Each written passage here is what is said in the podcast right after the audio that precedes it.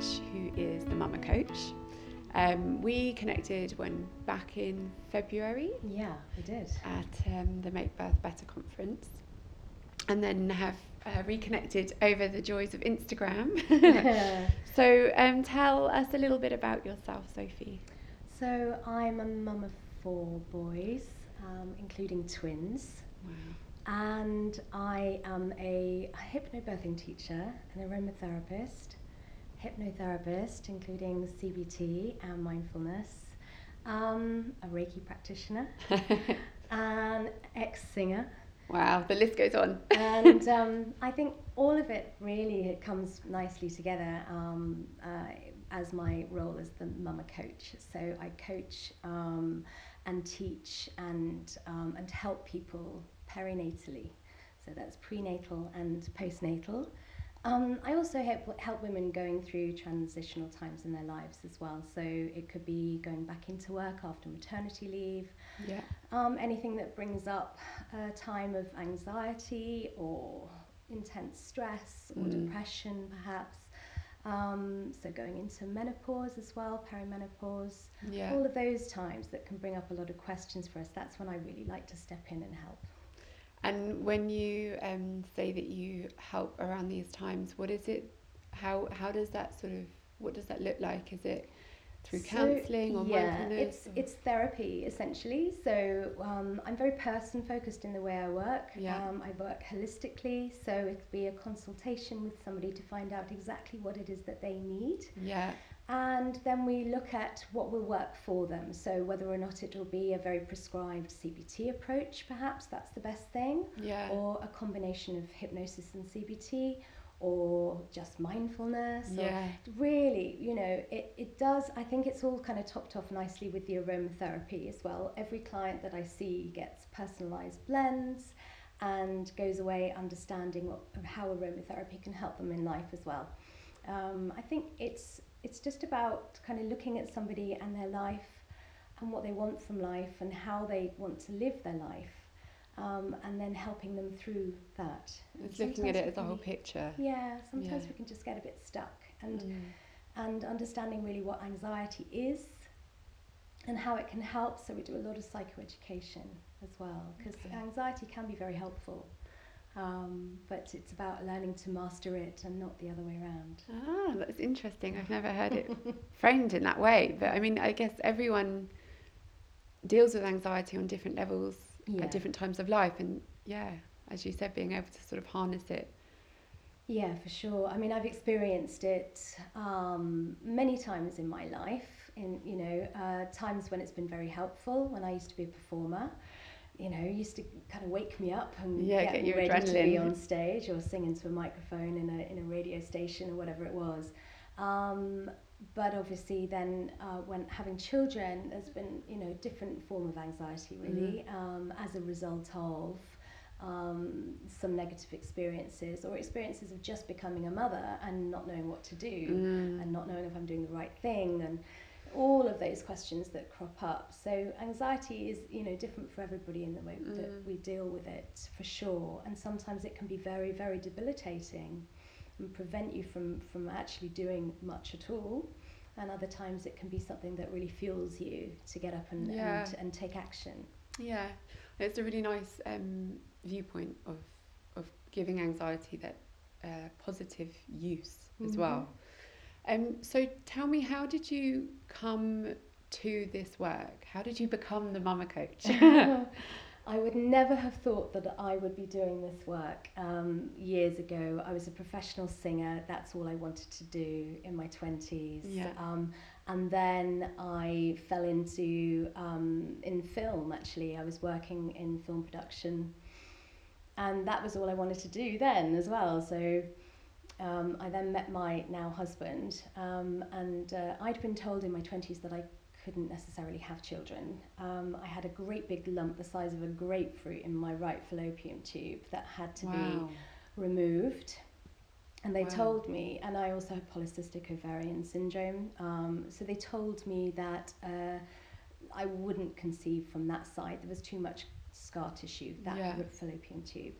Um, and that I didn't really ovulate very often, so the likelihood of falling pregnant naturally, if ever at all, was very slim. So I was actually seeing um, a chap called Professor Franks, who is a leading uh, leading um, doctor for research in polycystic ovarian syndrome.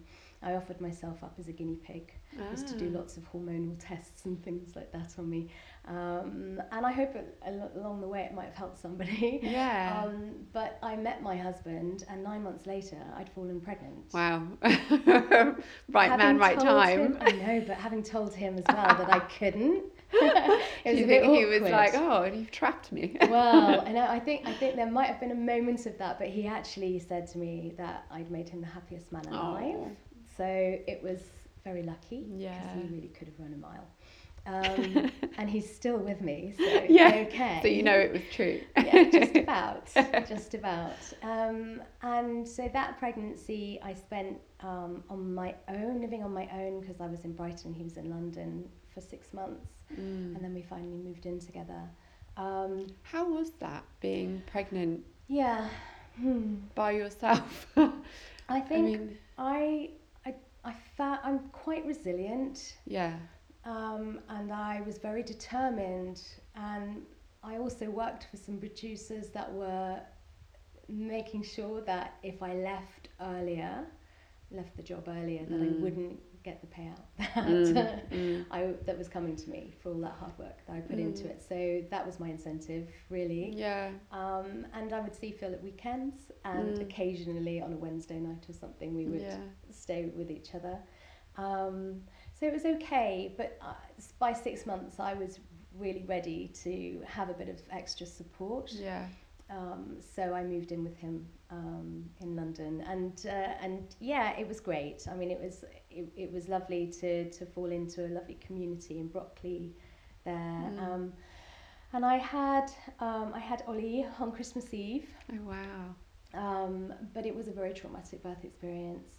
So to answer your question about why I do what I do now, well, many years ago, back in 2000, I, um, I studied aromatherapy and Reiki and holistic massage yeah. and didn't really do much with it. I tried my hat at, um, at being a professional aromatherapist, but I, it was quite hard to get the work and I, I my heart wasn't 100% in it. Um, so I carried on singing and, and doing other temping jobs and then fell into the film yeah. as well. Um, so it was always on a back burner. So when I left um, my my work as, as a production assistant, it was great that I had something to fall back on. That yeah. I said, right, I can use this. And when I had Ollie, um, once I'd I'd sort of landed essentially because it was a very traumatic birth, um, I I got stuck into massaging him and then went and learned how to teach baby massage. Oh, great. Okay. And um, and that was brilliant. It was quite therapeutic, hosting groups of women. Uh, we would talk very much about our birthing experiences. I would mm. facilitate that. Um, and learned quite quickly about all the different experiences that everybody was having and putting connections together in terms of the reasons why perhaps they were having those experiences. And I started mm. to be more intrigued about pregnancy and birth and parenting as a result, seeing such lovely results of, people just putting their hands on their babies and having that connection, yeah. getting, uh, you know, really studying long and hard about oxytocin um, and endorphins. And it was, it was really therapeutic for me and lovely to see other people getting so much from it as well. But at the time, I was thinking I need to be doing more as well. So I yeah. was doing a bit of aromatherapy, pregnancy aromatherapy for people but it still wasn't enough. Um, and uh, and I had a really um, positive birth with my second baby, having okay. learnt hypnobirthing. Okay. And um, as a result, that um, that was my home birth. Amazing. Him. It was it was very healing after yeah. the first experience. But um, at that time, I was like, if I can do this, then I've got to show this to other people. I can yeah. teach other people this. And I remember saying to my husband when I had babe in arms, we'd just been settled on the sofa with a cup of tea made by the midwives. And I said this to him, I was like, I need to do this. I think this is my calling. And he said, I think you're right. Yeah. Um, I'd had a, a beautiful hypnobirth. I was very lucky. Um, but I also thought it's not just luck. This is, you know, mind over Yeah. body. This yeah, is yeah, yeah.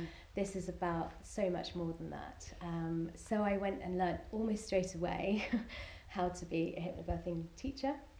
So I um, I created my business in London then, Calm Birth, Calm Baby, which Okay. was hypnobirthing, baby massage, aromatherapy, Yeah. and then some other practitioners came on board as well. Um, and it became like a hub, really, for people to go to to get anything pre and postnatal Yeah. that was going to be helpful Yeah. in terms of therapies, anyway. So you're it's it's really nice, and I think I also see a similarity in that your business or around birth and parenting grew as you grew into your role as a mother Yeah. at home. Um, you have mentioned that you had a traumatic experience with your first labour. Are you happy to talk about that? Yeah, I, I do talk about it, and I often um, talk to my clients about it as well because I think it can be very helpful. Mm, Um, it's very much why I do what I do. mm, Um, so, yes, it was um, a shoulder dystocia birth. okay, and which- for people that don't know what that is, It's quite rare, um, Yeah. but it's essentially when the um, the baby gets stuck on the way out, and um, basically, son number one had the umbilical cord wrapped a lot around his his throat, his neck, yeah, um, and as a result, because he was stuck for a long time, um, it stopped the blood flow, and uh, there was you know no pulse, no heart rate. Um, because he was stuck, the way he was stuck, they have to perform a procedure um, on you that is quite violent, which Okay. is essentially um, giving you an episiotomy, putting your knees up around your ears while Yeah. you're on your back, yeah. and having people push on your abdomen downwards to push the baby Push down out. and also pull him or the baby out from inside you at the other end as With well. is that with forceps? Yeah, this was uh, Ventouse. yeah, Um, yeah, so lucky they did what they did when they did it um, because they had to assess him for more than three minutes. He was he was not with us essentially, um, and then they whisked him off to NICU um, while a very shaky-handed obstetrician said I need to stitch you up now. I've that was my first shoulder dystocia. I'm sorry, I'm I'm shaking a bit, and I'm there going, you're shaking, um, but thinking I lost him because I the shock of it yeah, was I think at the time for me it was more oh I remember thinking oh well I wasn't supposed to be pregnant. I wasn't supposed to be able to have children anyway. And I thought he'd died. I thought they'd just taken him away. It was really hard. Yeah. um, and then that was Christmas Eve as well. And I just remember six hours later them saying you can go and see him. And I'm saying what? Is he okay because it, despite the fact that my husband had gone to see him in the incubator, it, I was in complete shock, yeah, and and I just thought he's gone. He's you know that's what was meant to happen. I'm just just for like full disclosure because no one can see us. I am full on crying right now. I'm sorry. no, no, not at all. It's just you. I mean, it, I can't imagine. I can't imagine it. Yeah. It just feels painful. So much pain. Yeah, and and it was, and the thing is, is that it, it wasn't painful enough until later on, Mm. if if that makes sense. Because of the shock. Because? I was in shock, Yeah. and nobody actually asked me if I was okay. Not one single person said, "Are you okay?" Um, and I paced the corridors of that hospital. It was King's College um, for days, week, uh, to, until I was able to, to to take him home. So it was a week. He recovered so quickly. Um, I, I would be with him as much as I could, but a Mm. lot of the time also I was sent away and I'd have to go back to my bed in the hospital and just wait until it was the time to be with him again. And Mm, that was hard. mm, I remember about day five, my poor husband um, was with me, and and and I was saying I, I need to see him. I need to go and see my baby now. I need to see Ollie, and he said, "Well, the doctors have said that we can't because they're doing their rounds." And I screamed at him and I said, get me to my baby now. I need Yeah. to see him. Um, the animal kind of instinct of Yeah. needing to be with him, the protector, everything was just like, actually, no, he's better off with me now. And I said that to um, the nurses and the doctors. I said, "What are you doing, keeping my baby and I apart? Yeah. This is this is not natural and it's not normal, and we need to be together. And he needs me." Mm. Um, he was jaundice and he'd lost quite a lot of birth weight very quickly as a result of the birth. Um, but he was he was doing all right, and for me, I just didn't want him in that environment where there were lots of very poorly babies, and it's a very surgical, very clinical experience. And I had obviously in my head thought that, that his first moments in my arms would be very different, very calm, quiet, nurturing, all of that. And I just my protection wanted to just take him and wrap him up and run away with him. To be honest, I had um, as a result of the, the shock and the trauma, I was having a lot of dreams that were of me take running away with him. Um, but without being too triggering, some of those dreams were also really, really upsetting in terms of him not being alive, and uh, Wow. it was it was really intense. But again, in that whole week that we were there, not one person asked me if I was okay, apart from my poor husband who just didn't know what to do.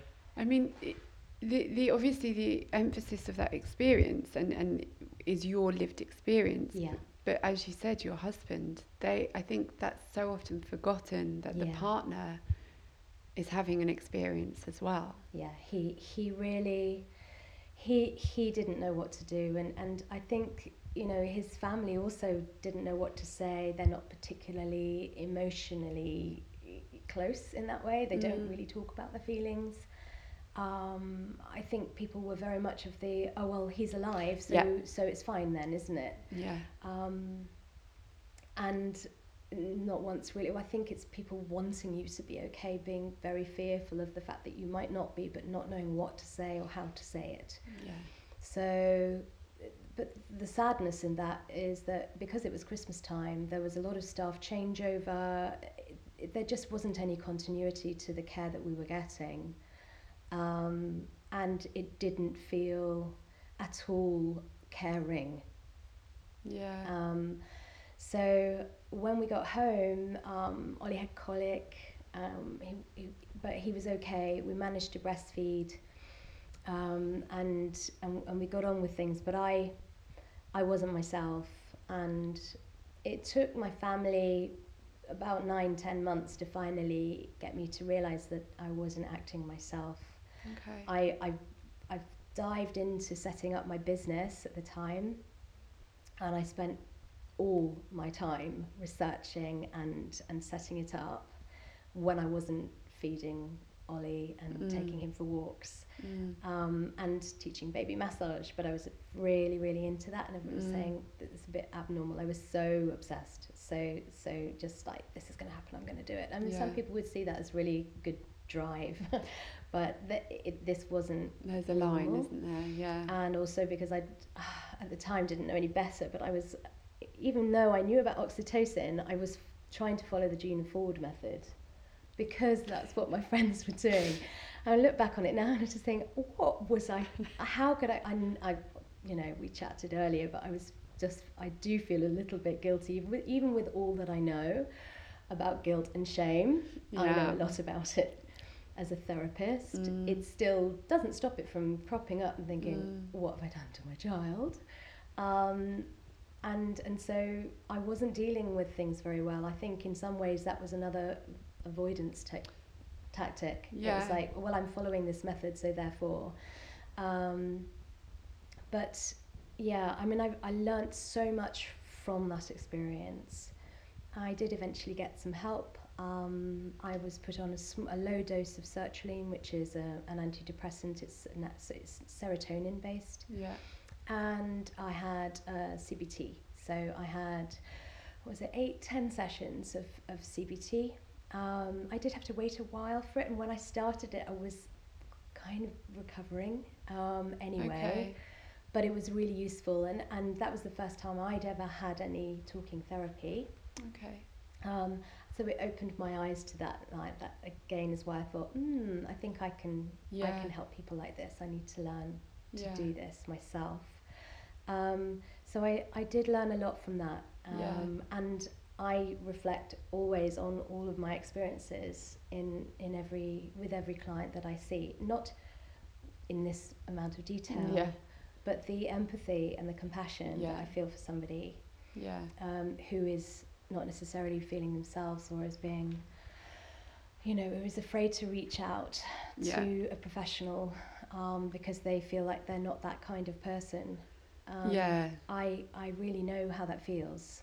yeah. I would never have put myself down as somebody that was suffering with um, mental illness, Yeah. um, postnatal depression, and certainly wouldn't have known that I was experiencing PTSD with the flashbacks that I was having from the birth and the nightmares I was having. Um, and it did find it, the, the real crunch point in terms of getting the therapy was not only my family telling me that I wasn't being normal, but there was one day where I I Ollie had been crying so much and I was so tired and I closed I walked out the house and I closed the front door and I walked down the end of the street and I thought I was going to run away. And he was on his own in the house. And I got to the edge of the road about a hundred yards down the road and something stopped me and I just burst into tears and I realised, oh my god, you need some help. Yeah. Went back in the house and just held on to him Yeah. um, and then husband came home. I said, I need help. I really need help. Yeah. Um, and, you know, it takes a lot to get to that point. So I, I really understand that. You know, a lot of the work that I do is is reaching out to people and saying it's okay that you Mm. know that this is this can be quite normal actually as a Yeah. result of having a negative birthing experience Yeah. and and there are you know even if you just need to talk it through that's okay nobody's Mhm. going to judge you Mhm. nobody's going to feel that you know that you are ill-equipped as a mother that you know i used to w- worry so much about social services coming and taking the baby away and Yeah. that's so common as Yeah. well um, to think that those intrusive thoughts you know if somebody had just said actually you know what think worrying about the fact that you might drop your baby down the stairs is actually quite normal um, so the, the compassion that I have for other people, you know, and, and now I'm so experienced down the line that I have anybody in my postpartum groups, I kind of almost instantly know Yeah. it went before they do. Yeah. And I don't obviously go out and say, um, but I do Yeah. say, how are you feeling? Yeah. Do you want to talk? Yeah, I think for a lot of um, women, becoming a parent is big enough. When you add in um, a negative birthing experience or a traumatic birthing experience, compounded with just becoming a parent, and then adding in that no one's asking, How are you? Um, it's a kind of a recipe for Yeah. disaster. Yeah. Um, and I think, I mean, having conversations like this it, um, is my hope that it's allowing other people to go, oh, okay, well, it's, it's okay to get help, and Yeah. or it's okay just to talk about it. There is Yeah. no shame, there is no judgment. It's okay. Um, but I think it's taking a long time for it to get to that point. Yeah, and, and especially if you have n- never experienced or needed to experience any form Yeah. of therapy before. Yeah, there's still a stigma around. Yeah, Around it, definitely. so. And it comes down to how you were parented as Yes. well. Yeah. so you know, uh, were you just kind of left to to get on with it, Yeah. um, you know, or or were you nurtured essentially? Yeah. that you know, and if you have always had to be the strong one, the resilient one, Yeah. then it, it will naturally feel like you are failing if you need to reach out and say actually Yeah. you know what, i'm not coping Mhm. this is not good i'm not you know i'm having terrible thoughts and and i feel like running away or i feel like doing something awful and Mm, you know it's it's very very difficult to voice that yeah. um, and so the, the work that I do postpartum is very much about saying to people that it's okay and, and even if it's just having a chat you know we can we can disguise a therapy session as a, as a chatting session yeah. know how to ask the questions to get people to feel like they are outing whatever it is that needs to be said yeah. um, and processing that as a result um, so it doesn't you know a lot of people think oh therapy is very heavy it's very you know it can be but if you need it to be, if you want it to be, but it doesn't have to be. And the training I've had is more for, for people who are just essentially not going through PTSD and trauma and um, severe depression, but more for people who are just needing a bit more mental balance. Yeah. Um, yeah. Learning new techniques, new new skills, new things to apply that will help in the yeah. long run. Yeah. So you um, have or are recently releasing the Mindful Guide for Parents. Yes. Feels like a good segue. I am so excited about this. It's been a long time coming. So it's it's essentially a mental well-being guide for parents. It it tackles the psychological and the emotional issues of becoming a parent and kind of covers re- elements of being in that first sort of 6 months with a baby. Mm even if it's not the first, you know, subsequent pregnancies and babies, it's it's always a new experience. Every baby is different. Yeah. Um, so mental well-being is, you know, we, we talk about it a lot these days, um, but applying, I applying it is is very different. Yeah. And especially when you're becoming a parent for the first time, you're transitioning into, into something that is the unknown. Um, and perhaps you've got expectations that are potentially unrealistic. Mm. Um, we live in a society that does that often for us. Even if we try not to, we still can set ourselves up for feeling like we're not achieving, we're, we're, we're failing somehow as new parents and also at a time when we are the most are most tired.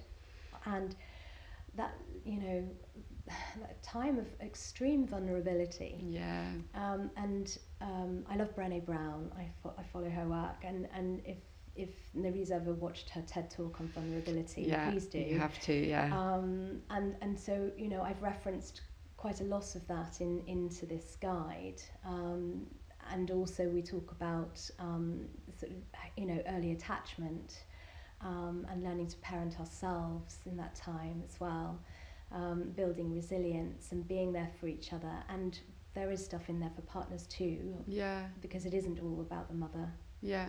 Um, a lot of partners are, you know, increasingly these days feeling even more isolated yeah. um, and mentally unstable um, and not able to express it at all because women talk about it more than than yeah, men do. Definitely. Um, obviously, that's a generalization, but it's, yeah. it, it does generally happen like that bec- just because of the way our brains are wired, essentially. Yeah. Um, so for me, it was important to create something that would give people um, ideas to, to, to just be there for each other and to be there for themselves.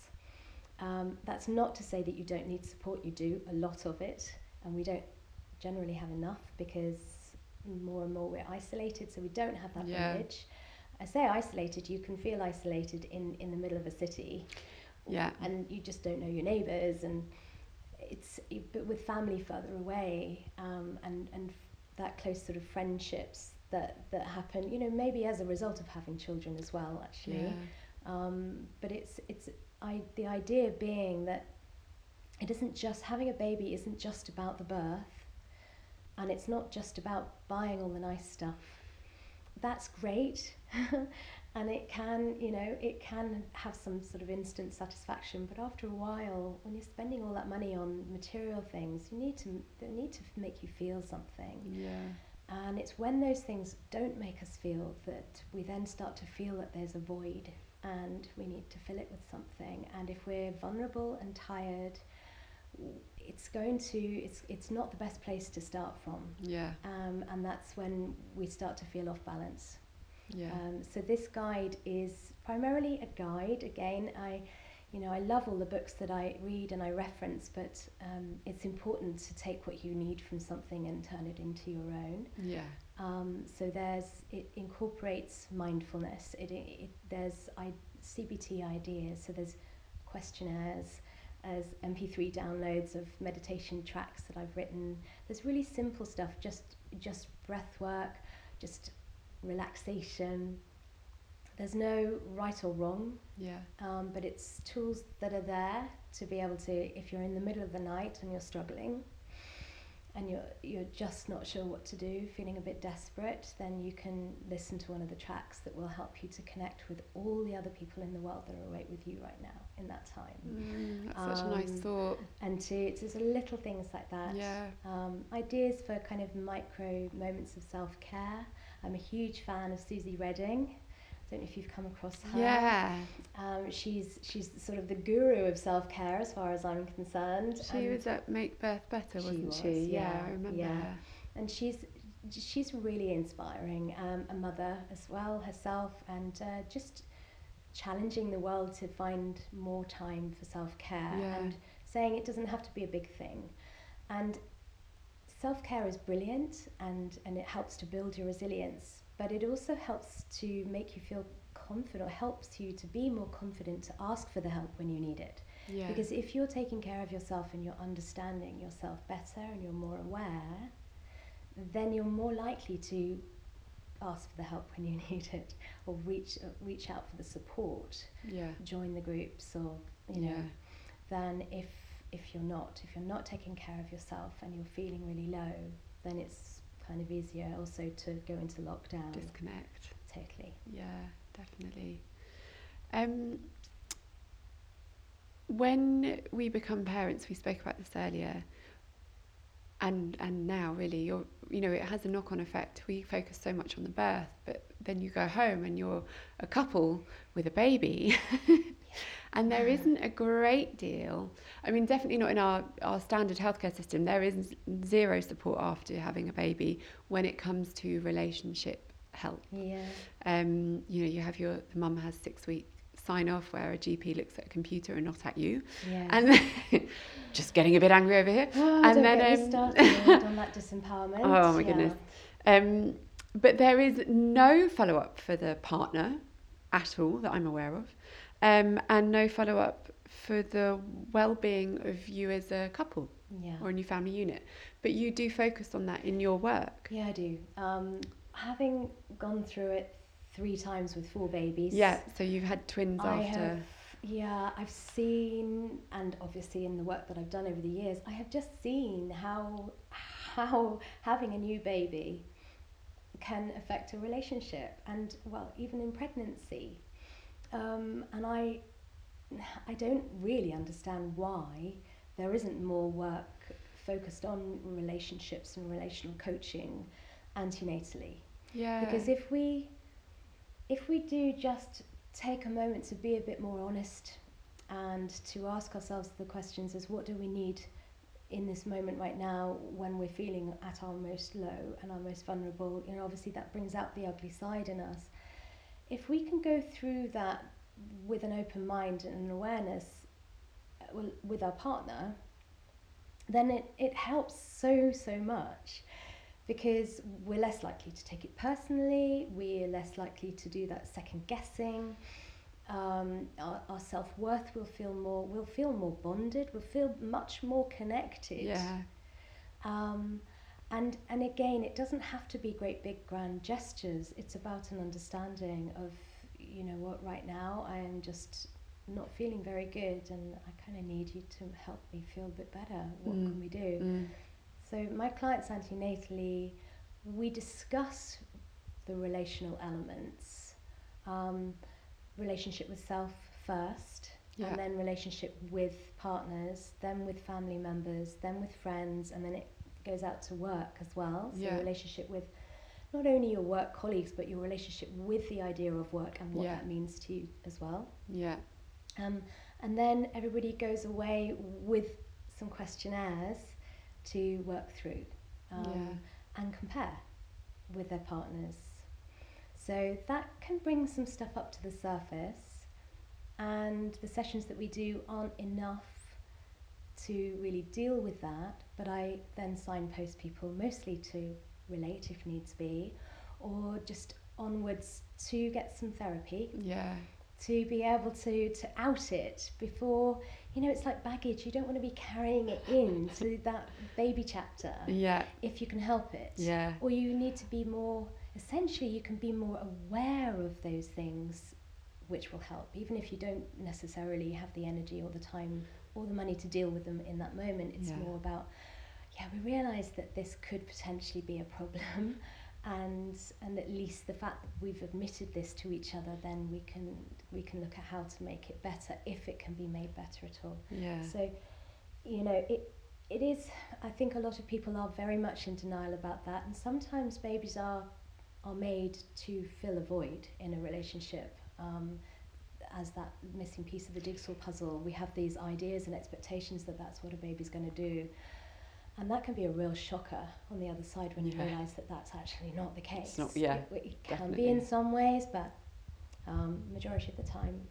it's another thing that's coming between you and your partner Yeah, yeah.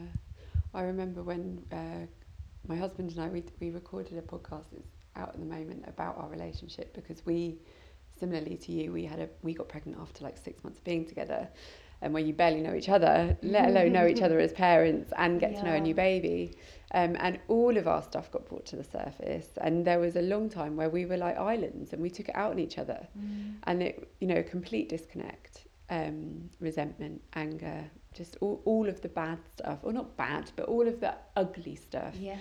was brought up. Yeah. and then we spent almost two years in therapy. Um and I mean I'm so happy that we did it and we will go back to therapy should more things need to be spoken about and addressed because we both see it as a really positive thing it's it's like a badge that we wear with honor to be honest you know Yeah. there is zero shame about us going.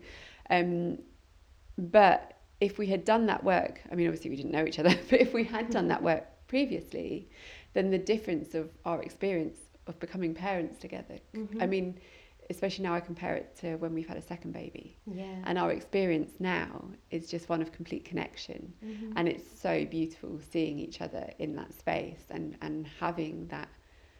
Um, it was just it just feels like we're being held. We're a family unit, and it feels really wonderful. yeah.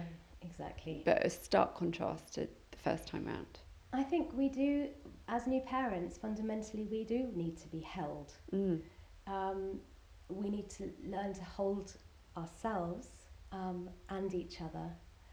Um, and we need to be heard too. Yeah. we need to be able to to express how we're feeling and if you've hit an impasse and and you- you're just not understanding each other for whatever reason then sitting in- in a session with with somebody mediating and facilitating that is so so useful and powerful in, in so many ways Mm. but it is also scary Yeah.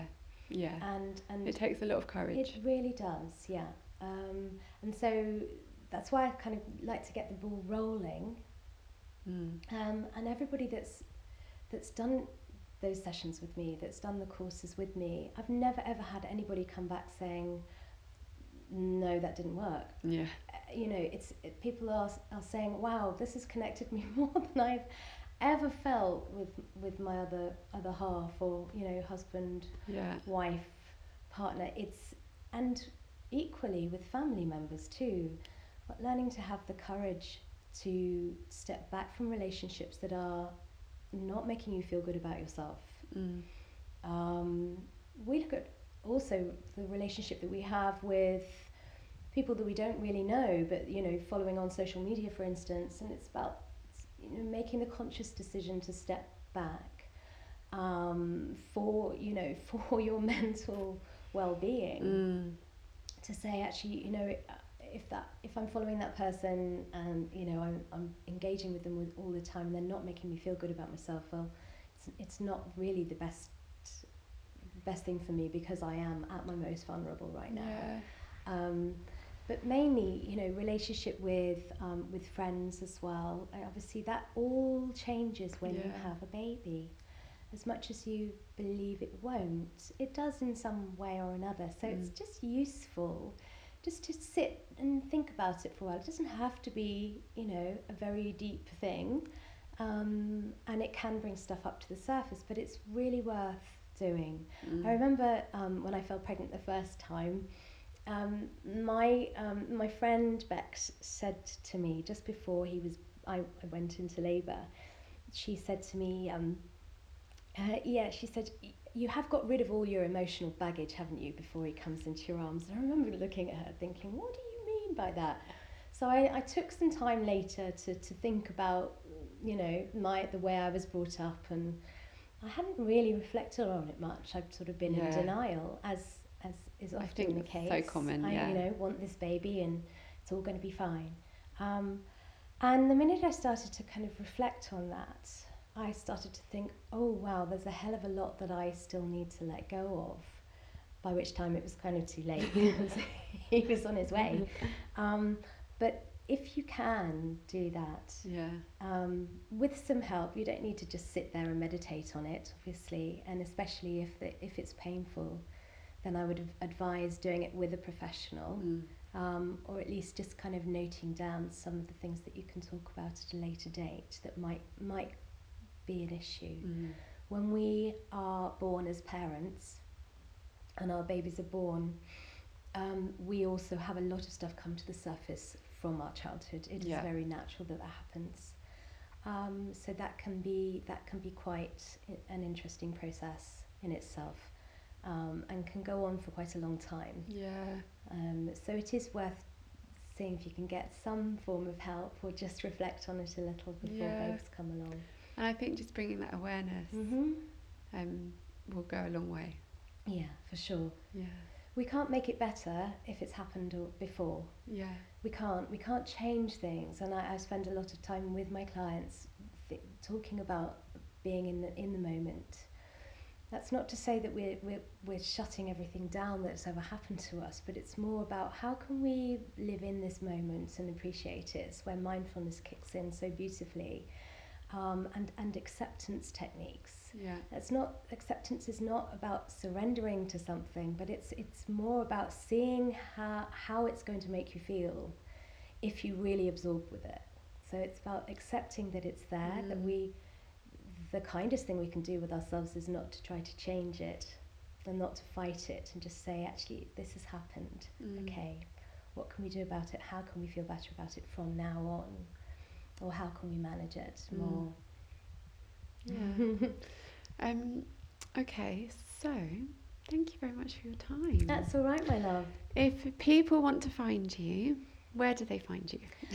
well, um, they can find me on themammacoach.com, which is M A double M A coach.com, um, or email directly at sophie at themammacoach.com.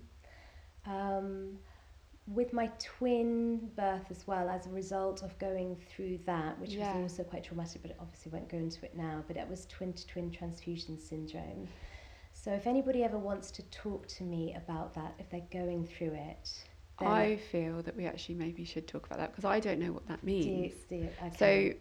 Are you happy to? Yeah, I am. I don't yeah, how much time you've got. We've got time. People can listen or not, but I think it is useful as you've as you've mentioned it yeah. to kind of clarify. Yeah, because it's essentially it's another reason why I do what I do. Yeah. When I went through um, finding out that I was pregnant with with twins was quite a shock. We weren't um, we, well consciously we weren't trying for them, um, and obviously ha- being told you're having twins is a shocker anyway. Shock enough, yeah. Um, but we then found out that we were um, that there was something wrong, and it's called twin to twin transfusion syndrome, um, and essentially that means the placenta is not deficient. Uh, sorry, it is um, not. It's not able to supply both twins with the same amount of uh, of blood flow, nutrients, etc. So one twin gets too much, and the oh, other wow. twin doesn't thrive. Okay. So, um, and it's life threatening for both twins. Um, so we had uh, Rue, who was known as twin A, whose little heart was being put under so much pressure because there was just way too much going into him and out of him um, via the umbilical cord from the placenta.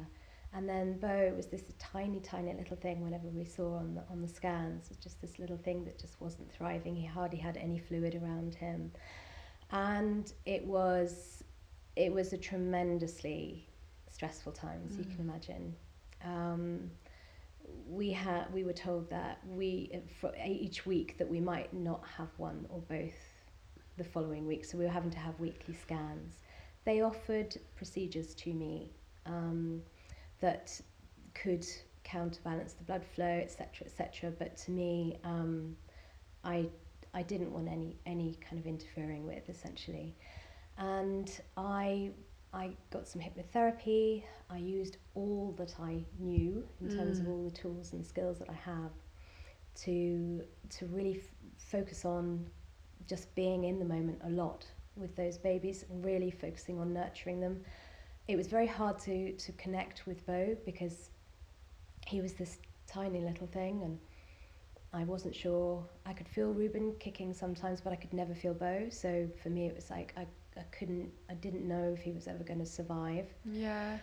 Um, but I spent so much time working on on on just being with them and in nurturing them.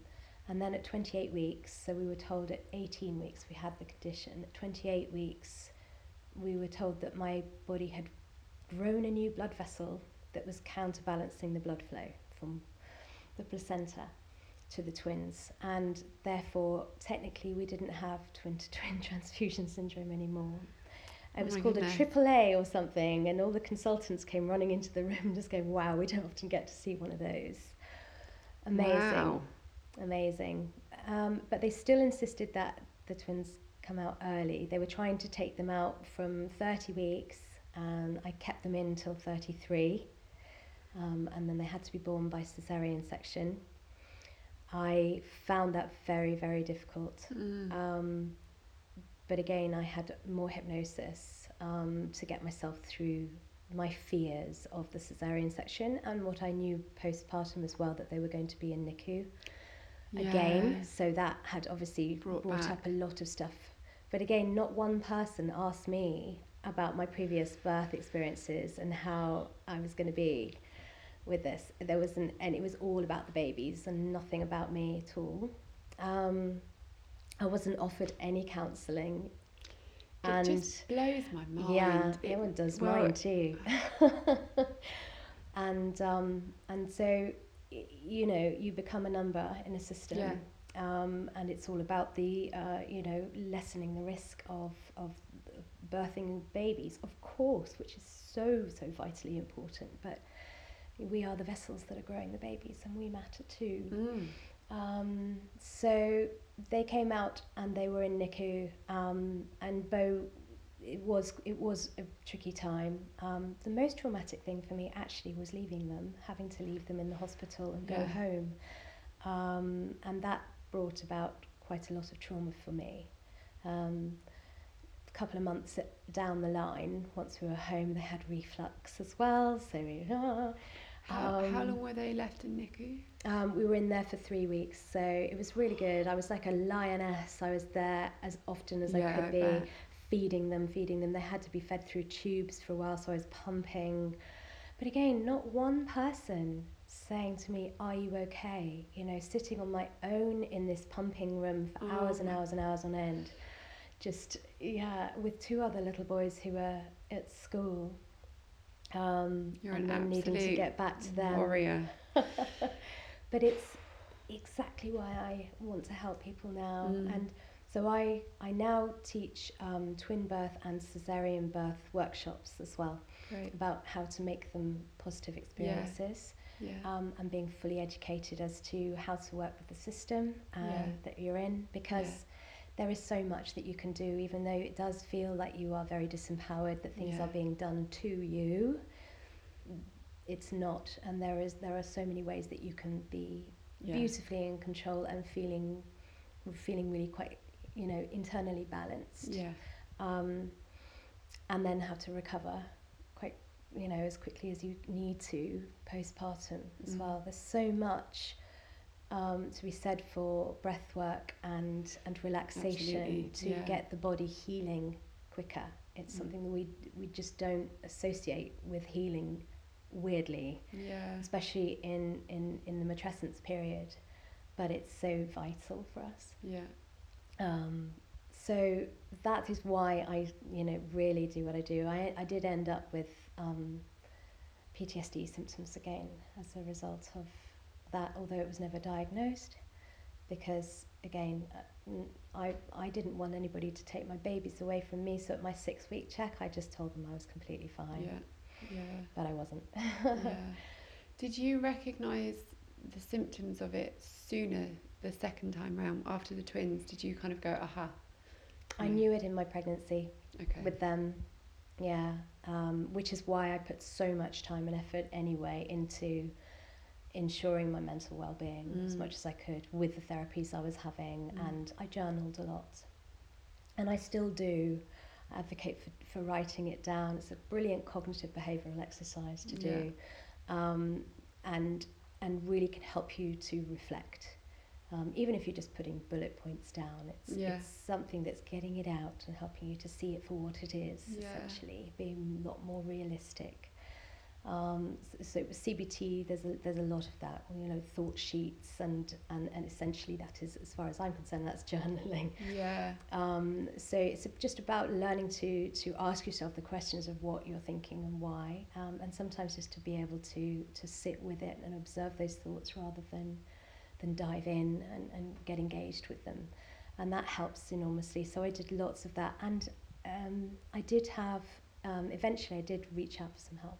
Yeah. Um, but they put me on a really high dose of sertraline and I felt awful on it. It made me feel worse. So I took myself off it without telling anybody. Um, and I just walked and walked and walked with the babies and meditated and ate healthy food. Um, but I did, I did really get sort of sucked into other things as well. My kind of, you know, the coping strategy that I have of just going into a project and getting Yeah. really fixated on it. So at the time we were renovating a house.